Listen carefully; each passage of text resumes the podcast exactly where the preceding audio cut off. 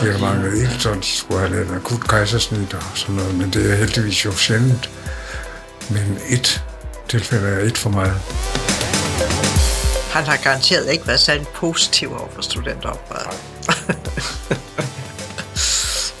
Nej, han var sådan mere den Det var en gammel skole. gamle skole, aristokratisk og meget konservativ. Goddag og hjertelig velkommen i studiet. Mit navn er Niels Emil, og jeg skal præsentere dagens program, som er andet afsnit i serien af historier fra gamle dage, som vi indledte med vores 60. 20. udsendelse. I skal høre en samtale, som jeg optog en sommerdag, hvor solen skinnede, og jeg cyklede med mikrofonen til Nærum nord for København for at snakke med en pensioneret ridder af Dannebro, og vinder af titlen som bedste underviser hos de kandidatstuderende i medicin ved Københavns Universitet i 1997, organist og professor i obstetrik. Jeg hedder Johannes Bock, pensioneret professor i gynækologi og obstetrik. Mange år i overlæge på Rigshospitalet. Nej, jeg er bare hans kone, Karen Bok. så vi har kendt hinanden fra, helt fra teenageårene. Så øh, ja, jeg har været med hele vejen. Johannes og Karen indledte samtalen med at fortælle om studietiden, som for Johannes vedkommende foregik ved Aarhus Universitet.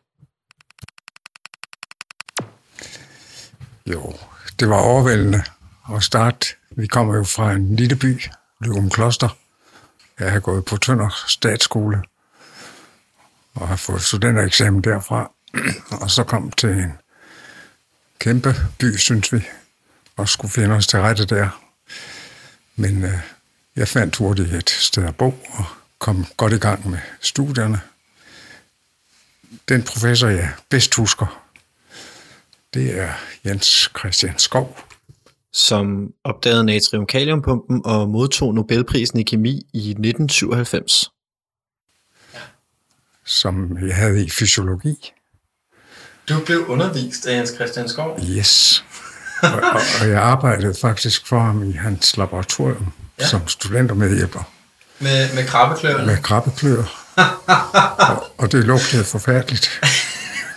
Men øh, det var spændende, og han var en inspirerende person at være sammen med. Så ham glemmer jeg aldrig. Nej. Han havde skrevet en bog om sit liv, og den kan jeg anbefale til alle. Titlen på Jens Christian Skovs selvbiografi er Om heldige valg, eller hvad frøer, krabber og hajer også kan bruges til. Så var der professor Schönheider. Han Så var var bange. Schönheider. Han var professor i biokemi, og han var en frygtet person, for han gav enten til eksamen gav han høje karakterer, eller meget lave karakterer. Og der var stort set ingen mellemvarer. Så enten bestod man, og ellers var man dumpet, og så skulle man gå om igen efter et år. Dengang var højest karakter 16, og den laveste var minus 22. Og jeg fik 16. Ja. Under anden del, så kom man så i forbindelse med klinikken, og det var foregik på kommunhospitalet og Amtssygehuset i Aarhus. Der startede man med medicin, med professor Holten, og så med kirurgi bagefter med Bliksengrove og Søndergaard, som var hjertekirurg, som var noget meget nyt dengang. Ty Søndergaard var professor i thoraxkirurgi på Aarhus Kommunehospital fra 1962 til 84. I hans tid som reservelæge på afdeling C havde han for vane at komme for sent. Og det fortælles, at øh, professor Dal Iversen, som vi omtalte i afsnit 60, en dag simpelthen har sagt, nu kan det være nok. Jeg vil ikke finde mig i, at du kommer for sent. Hvortil øh, Søndergaard svarer, jamen professor, det er simpelthen fordi min cykel den punkterede i dag. Og så siger Dallemann, vil du have, jeg hopper på den? Det kan du, det, det, så, så, må du, så må du simpelthen komme op med cyklen her på operationsgangen. Og, øhm, og så måtte Søndergaard gå over i cykelstallen og lukke luften ud af baghjulet og tage cyklen på nakken og gå ind på operationsgangen. Og øh, så måtte Dallemand jo tage ordene i sig, og da han så det flade baghjul, så var det altså rigtigt. Det kan gå for denne gang, men sørg for, at det ikke sker mere. Så det var den om Ty Søndergaard, inden han blev professor i torskirurgi. Og jeg har faktisk assisteret Søndergaard til flere hjerteoperationer som student. Jeg faktisk fik lov til at udføre en Nå. under hans vision. Det var nogle ret simpel operation, for det var det, der hedder en persisterende ductus venosus. Og fidusen var, når man skulle helbrede den, så skulle man bare ind og lægge en snor omkring den ductus, og så slå den til. Så var patienten helbredt. Og det, gik, det, på en lille fyr. det var på en nærmest nyfødt. Men det gik godt. Ja, senere kom jo så de andre fag ind i billedet. Og der var jeg meget optaget af gynækologi og obstetrik hos professor Ingerslev, skrab underviser. Og især under ens klinikophold, der skulle man være virkelig på tæerne. Eksamen dengang, afsluttende embedseksamen, det var jo en sag omgang. Man var oppe i alle fag samtidig. Ja. Altså i løbet af to måneder var man oppe i, så vidt jeg husker, 13 fag. Jeg holdt jul selv hos mine forældre derovre, kan jeg huske. Ja. Ja. Så det var vist det. Efter historierne om universitetet fortalte Johannes om sin tid som ung turnuslæge. Jeg startede som turnuskandidat i Randers, et halvt år på medicinsk afdeling og et halvt år på kirurgisk afdeling. Og efter den, der blev jeg så indkaldt til militæret. Var det otte måneder, jeg var deroppe. Det var mens vi var i Randers. Det var mens vi var i Randers. Ja. Men så begyndte det jo så at trække i mig, at jeg skulle have fat i gynækologien op til trikken. Og så søgte min første stilling i Esbjerg. Ja. Hos Peter Stokgaard, som var en fantastisk lærermester. Og så var det så heldigt, at han havde nogle dygtige førstereservelærer. Ikke mindst en, der hed Christen Hansen, senere overlæge i Herning. Og øh, de to, de følte, jeg tog greb om mig og lærte mig en masse kliniske og operative ting, som jeg har haft stor glæde af. Ja, I Esbjerg kom du i gang med forskning. Ja, Øh, skrev artikler om underkropsstillinger, øh, som blev citeret mange steder. Jeg kan huske, vi fik utrolig mange breve. Der var jo ikke noget internet dengang. Så vi fik en masse breve, der vi havde, hvad hedder det? særtryk. særtryk. Altså var vi brugt af, af udgifter på post eller på frimærker til at sende særtryk. Det var ikke så let. Det, det synes jeg er vigtigt, fordi det var et, et, forskning, det, det har du hele tiden gerne vil. Ja. Jo, men det, tiden i Esbjerg gav mig også stød til, at jeg fortsatte forskningslinjen. I ægte sommerånd kan den opmærksomme lytter måske høre stem, lidt stemningsmusik fra græslåmaskinen i baggrunden. Det er nu bare gartneren Lars, men for at I ikke skulle forstyrres yderligere, tog vi en kop kaffe, inden Karen fortalte videre om tiden i Esbjerg. Det var øh, nonner, der var sygeplejersker. Det var på St. Josef. Jeg kan huske, når du var forkølet, så kom søster Tatsitia og gav dig konjak. blev rigtig kælet for dernede. Ja, det var et dejligt sted. Men så kom jo reglen om, at man skulle have en kursusstilling for at blive specialist i faget. Og de kursusstillinger fandtes kun i København. Springer du en masse over? Jamen, det kommer. Men for at få en kursusstilling, der skal man så have gennemgået en formaliseret uddannelse både i medicin og kirurgi og pædiatri og onkologi. Og det brugte jeg så. Så tog vi til Odense, og der gennemførte jeg så de sideuddannelser, der var nødvendige. Ja. Var det, galt det for alle speciallæger, eller var det særligt for speciallæger i gynækologi? Nej, det galt for alle speciallæger dengang. Der var en formaliseret uddannelsesplan, man skulle følge. Så, men jeg fik så en kursusstilling i København på Rigshospitalet, og det der dengang hed Øresundshospitalet, der senere blev til Hvidovre. Mm. Ja, og samtidig med den kursusstilling, der var der jo en masse teoretisk undervisning, som var rigtig god. Men så kom jo spørgsmålet, efter kursusdelingen, der skulle man have en første reservelæsning. Og dem var der ikke så mange af. Men jeg søgte, og jeg fik en første reservelæsning på Rigshospitalet. Og der traf jeg professor Trolle. Dyre Trolle var professor ved Rigshospitalet fra 1962 til 84. Vi blev præsenteret for ham i sidste episode af Historie fra gamle dage, hvor han var den eksaminator, der havde en ulykkelig kandidat til eksamen i tankforløsning. Vi skal også høre mere om Dyre Trolle senere i dette afsnit. Og, og han satte mig ret hurtigt i gang med et disputatsarbejde om resocialisering. Og det arbejdede jeg på nogle år, da Trolle så, at det godt skulle blive til en disputat, så fik jeg fri et halvt år. Ja. Var det fuld, et helt år? Med fuld løn. Ja. Det var flot. Ja. Var, kan, kan det passe, det var i 70'erne? Det var i begyndelsen af 70'erne. Ja. og disputatsen blev forsvaret i 1976. så... Og der var du blevet overlæge der var jeg nogle så måneder inden. Blevet overlæge nogle måneder inden.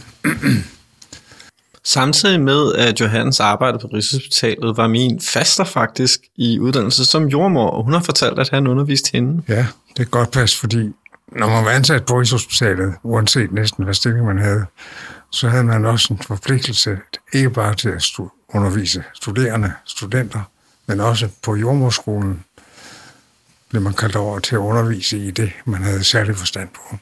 Og jeg har undervist mange derovre i ressourceproblemer og blodtype immuniseringer. Og det har altid været spændende. Du kunne godt lide at undervise? Ja, ja. det kunne jeg. Så jeg opnåede det også en gang, at studenterne blev valgt som den bedste underviser ved fakultetet. Jeg har da ovenikøbet et blanket på det. det må vi tage et billede af. det var, jeg tror, det var tre år i trækken der. Ja, det var flot. Ja. Hvad gjorde du? Jamen, øh, jeg inddrog studenterne meget i undervisningen. Og ofte bad dem forberede den næste forelæsning, så de kunne snakke med om det, så de ikke kom helt uvidende. Og det var de meget tilfredse med. Så havde vi dem også på klinisk kursus, studenterne. Og der fik de også undervisning, som bedside undervisning. Ja. Og det var de også glade for. Så men jeg var glad for, at de var så glad for den undervisning, de fik. Det kan jeg forstå. Så jeg kan da også se, at der mange af mine studenter dengang, de sidder i store stillinger og overlægstillinger i dag. Det må også have været nogenlunde samtidig med, at de øh, byggede det nye Rigshospital. Ja, det var det. Jeg var faktisk med til overflytningen fra Dagensvej. Der lå fødeafdelingen ja. og gynækologisk afdeling, og de flyttede så tilbage til Blandensvej i Højhuset. Okay. Ja. Så det var helt nyt, vi flyttede ind i. Ja. Og kunne lave nye traditioner. Og... Ja, ja. Så nej, det var spændende. Vi fik også indført en, en uh, tradition op til jul. Der, til vores morgenkonferencer, der sang vi julesalmer hver morgen, jeg spillede til. Ja.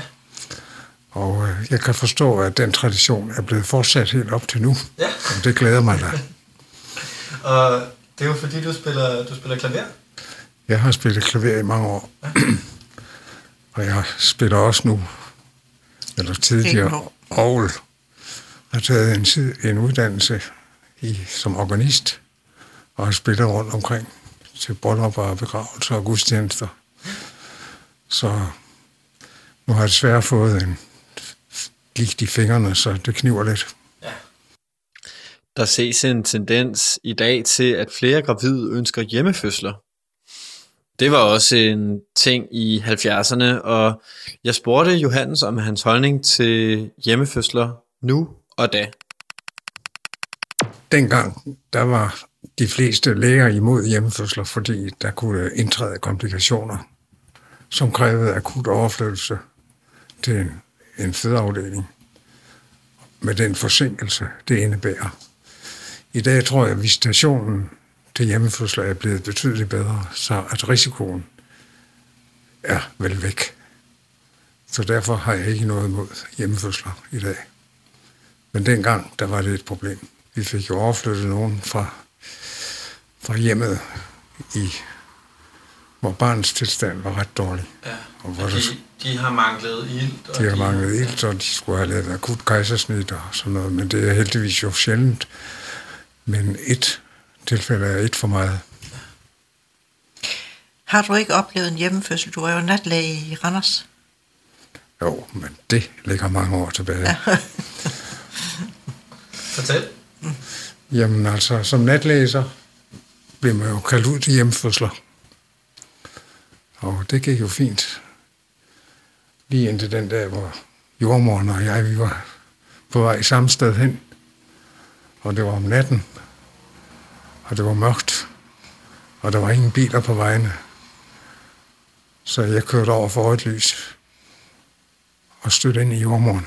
Nej, det gjorde du ikke. Du var lige ved det. Åh oh, nej, var hun også i bil? Ja. ja. Men det endte godt. Nej, det var godt. Gudskelov. Ja. Jeg ved ikke, om du hører lidt mere om udviklingen inden for resusimmunisering. Jo, meget gerne. Fordi i gamle dage var det jo sådan, at immuniseringen, når den blev kraftig, så blev fosterne meget syge. De fik blodmangel og fik gulsot. Og mange af dem døde af det. Ja. Eller blev sat i gang så tidligt, at de har svært ved at overleve. Det er, fordi faren og moren har forskellige resustyper. Og hvis moren er resus negativ, og barnet er resus positiv, så begynder moren at danne antistoffer imod barnets blodlæmer. Og den antistofreaktion bevirker, at fosterets blodprocent falder, og der bliver dannet masser af det der gule farvestof bilirubin, som også er et giftigt stof for hjernen. Det, der kom nyt til dengang, og det, som jeg også skrev disputats om, det var, at når man registrerede, og det kunne man ret nøjagtigt, om fosteret var ved at være i krise med blodmangel og guldsot, så kunne man gå ind først ved hjælp af røntgen gennemlysning og give barnet intraorin blodtransfusion. Og det gjorde vi i mange år, og så kom ultralydet til, og så kunne man gøre det endnu bedre, så kunne man gå direkte ind i fosterets blodkar og give transfusion den vej. Ja. Og det reddede så mange af de resusbørn, og undgik alt for tidlige fødsler. Nu er der så senere sket en udvikling, som jeg også var med i, om vaccination. Altså hvis man har en blodtype uforliglighed, mor og far imellem, så kan man få et antistof, som forhindrer, at der senere kommer disse uforligligheder. Ja. Ja, i starten, der havde man jo ikke ultralyd, og der brugte man røntgengenlysning. Og der placerede man blodet i fosterets buhule, fordi der vidste man, at der blev der resorberet fra. Okay. Da så ultralyd kom til, så havde man jo... Så det har, det har ikke været intravenøst? Ikke dengang, Nej. men det blev det så, da ultralyd kom til. Ja. Fordi der kommer jo sigte direkte på navlevenen. Ja. Så det gjorde det nemmere. Professor i obstetrik og gynækologi, Dyre Trolle, blev kortvarigt omtalt tidligere, og jeg spurgte Johannes om, hvordan det var at arbejde under og med professoren. Trolle var jo begavet på en sådan måde, at han både kunne passe det kliniske optimalt, og samtidig være videnskabelig indstillet.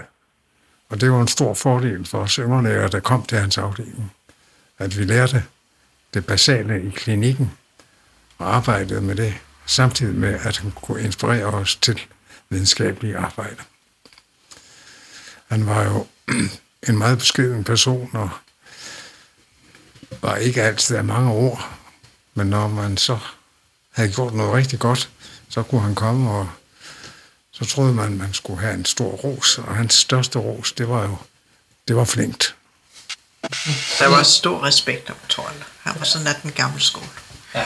Så var der ikke noget med, at han fik serveret noget vælling hver morgen, at der var oversygeplejersker stod på noget vælling til ham. Hvad var det for noget?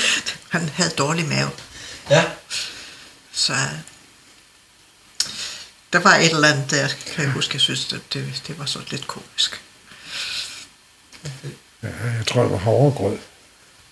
Var det ikke havrevilling? Det var havrevilling. Ja, det tror jeg. Ja. Men det, det er da meget rart at få, at få, at få morgenmad på arbejdet. Ja. Det har de, det har djøfferne sparet væk. Imens. Ja, der blev jo lavet en byste af ham.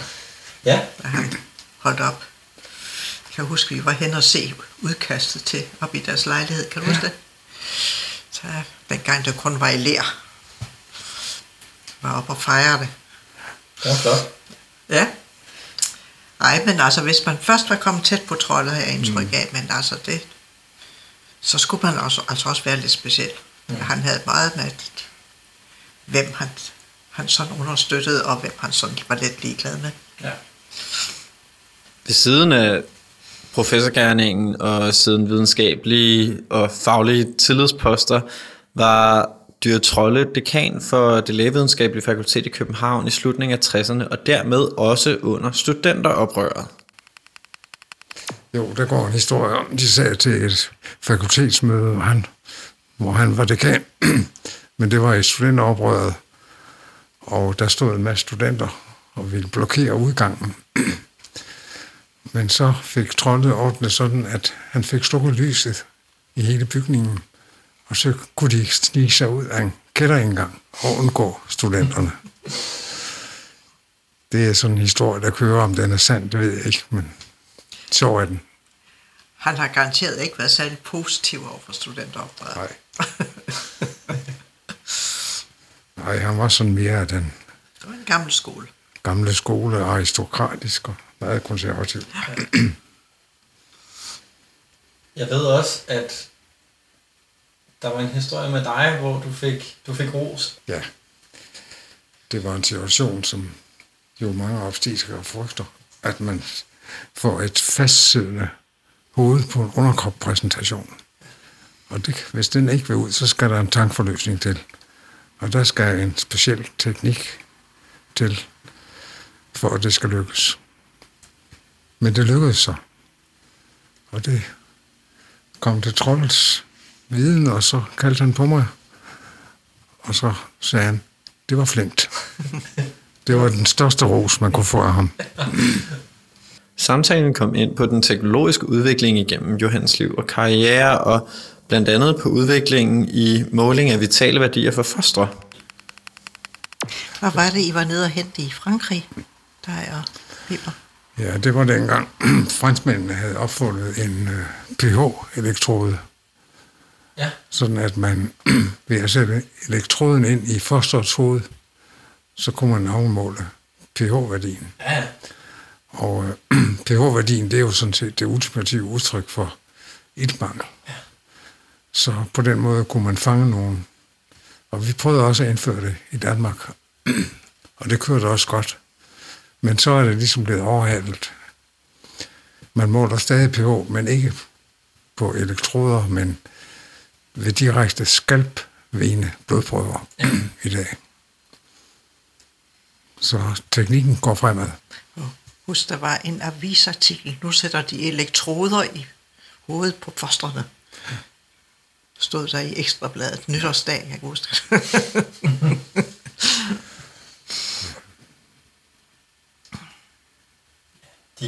sig, sådan nogle journalister. I har også engang haft besøg af journalister i haven, kan jeg forstå. Ja. Fra. Det var dengang prinsesse Alexandra var gravid, og jeg var blevet udpeget til at stå for fødslen. Men i starten var det alt sammen meget hemmeligt. Så der var sådan set planlagt en offentliggørelse en dag. Men det blev så ofte gjort en dag før, jeg havde regnet med. Og der havde du fri. Og der havde jeg fri. Men så ringede de fra Rigshospitalet og sagde, at de blev kimet ned af alverdens journalister. Hvem der skulle stå for det. Og det vidste de ikke, fordi vi havde jo holdt det hemmeligt. Men så sagde jeg, så sig det dog. Og så sagde de det. Og 20 minutter efter, der var haven fuld af journalister og fotografer. Det skulle du aldrig have sagt. Det skulle jeg aldrig have sagt. Det var meget sjovt. Ja. Vores naboer undrede sig, hvad sker der? Før der var nogen, der fandt på at kalde noget for supersygehuset, der kunne fødende kvinder i provinsen blive indlagt på kirurgisk afdeling. Og jeg spurgte hans til forskel i for eksempel kejsersnit mellem kirurger og obstetrikere. Altså, når du nævner kejsersnit, kirurgerne i gamle dage, de ville helst lave det, der hedder et korporalt sektion. Altså, de skar på langs af livmoren, i selve livmoren. Hvorimod obstetrikere i dag, de langt foretrækker det, der hedder et cervikalt sektion, altså et tværsnit i livmorhalsen. Og det giver langt færre komplikationer og heler meget bedre. Og risikoen for, at livmoderen rumperer i den efterfølgende graviditet, er meget, meget mindre.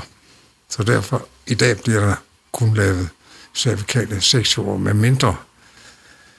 Der er en specifik grund til, at man skal lave det i selve livmoderen. Det kunne være en foreliggende efterbyrd eller andet. Placenta previa. Ja. Arbejdet som obstetriker er præget af akutte situationer, og jeg spurgte om Johannes nogensinde havde været bange i sit arbejde. Jo, det er jo tit, det skal gå stærkt, og det er også meget på spil. Men altså, man skal aldrig blive bange. Man skal simpelthen gøre arbejdet og tage bestik af situationen. Jeg erindrer ikke, at jeg har været bange nogensinde. Men jeg, Jeg tror da ikke, der var tid til. det var der ikke tid til, nej. Det var bare om at arbejde efter reglerne og få løst de akutte situationer. Johannes fortalte om en gang, hvor han blev tilkaldt af en ung læge, som ikke kunne stoppe en blødning. Og øh, det viste sig så, at blødningen kom fra bunden af bækkenet et eller andet sted. Og man kunne ikke komme til, medmindre man fjernede livmoderen. Og det er jo et stort indgreb efter et kejsersnit at få fjernet livmoren. Men øh, det gjorde vi, og fandt også blødningskilden og fik den også stoppet. Bagefter var forældrene jo ikke bare lidt kede af det, men også lidt, som jeg husker det, fornærmet over, at man havde fjernet livmoren uden at spørge dem. Men det kunne man jo ikke i den akutte situation. Det var jo livreddende indgreb, vi skulle foretage. Så det var måske lidt skuffende, men måske en naturlig reaktion på sådan en skræksituation. Fik du en klagesag? Fik en klagesag, som blev afvist. Det må have været stressende. Ah, Det ved jeg ikke. Altså, jeg har aldrig følt mig stresset på den måde. Også fordi jeg var overbevist om, at, at jeg havde ret i min beslutning. Så nej, det gik mig ikke på i den forstand. Lidt skuffet måske, men ellers ikke. Jeg tror, det, det ligger mange unge læger på sinde. Altså det her med ikke om, men hvornår man får en klagesag. Der er jo kommet det her nye begreb, øh, defensiv medicin, mm. og det har jeg også blevet altså, tøvet ørerne fulde af i, i løbet af min kandidatdel, at ja. husk at skrive det i journalen, og husk at skrive initialer på. På den, du har konfereret med, ja. øhm, som, som rygdækning. Ja. Ja, jeg synes, det er en lidt kedelig udvikling, fordi man skal have tillid til hinanden inden for specialet, og også imellem de forskellige faggrupper i specialet. Og det der med at hænge nogen ud, det synes jeg er en uskik, og det skal man se at komme bort fra. Man skal holde sig til sit faglighed og sin kunden. Til sidst havde jeg to spørgsmål tilbage til den gamle professor. Hvad skal der til for at blive en god kirurg? Og har det ændret sig i dit arbejdsliv? Der skal først og fremmest træning, oplæring og supervision til. Sådan har det altid været. Sådan var det før, og sådan er det også i dag. Mesterlærer. Ja.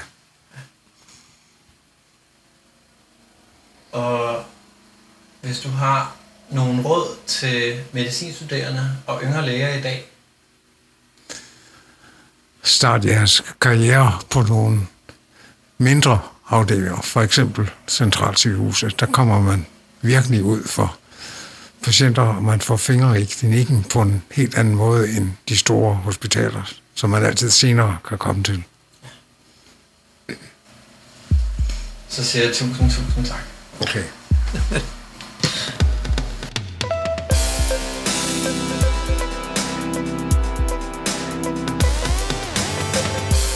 det, det har du hele tiden gerne vil. Ja. Jo, men det, tiden i Esbjerg gav mig også stød til, at jeg fortsatte forskningslinjen. Og så var jeg så heldig herover. Vi holder lige pause. Til, det, er, til, det er Lars, ja. Nej, men det er, altså forskningslinjen, den er jo meget vigtig, fordi den var du så optaget af. Ja. Og i Odense skrev du altså også artikler. Ja. Nu kan jeg også, vi lige har en lille pause, kan jeg sige, at på et eller andet tidspunkt i løbet af samtalen, så skal jeg skifte batterier på, øh, på, på optageren. Ja. Men, øh, men det har vi til gode. Går Johannes stemme godt nok igennem? Ja, det synes jeg. Ja, godt. Øhm, og, og det er jo sådan, at når jeg sidder i mit lydredigeringsprogram, så kan jeg jo bare altså, have Johannes mikrofon alene. Sådan, giv lidt, ja, lidt, lidt styrke der, ja. Øhm, så det er, det er helt trygt. Godt. Jeg skal lige lufte ørerne lidt. Ja, det kan jeg godt forstå. Det var også irriterende med Lars. ja, ja. men jeg, jeg tror dårligt, vi kan bede ham om at gemme det til en anden dag. Gå ud og sige, at vi er i gang med en radiooptagelse. kan han ikke? Ja, men nu, nu, nu tror jeg, det er bedre. Ja, han kommer tilbage nemlig. Ja, så han kører lidt der. Det er altid lige middagssøvnstid. Okay. Men ellers skal vi tage kaffen nu? Ja, skal vi ikke jo, det? skal vi det?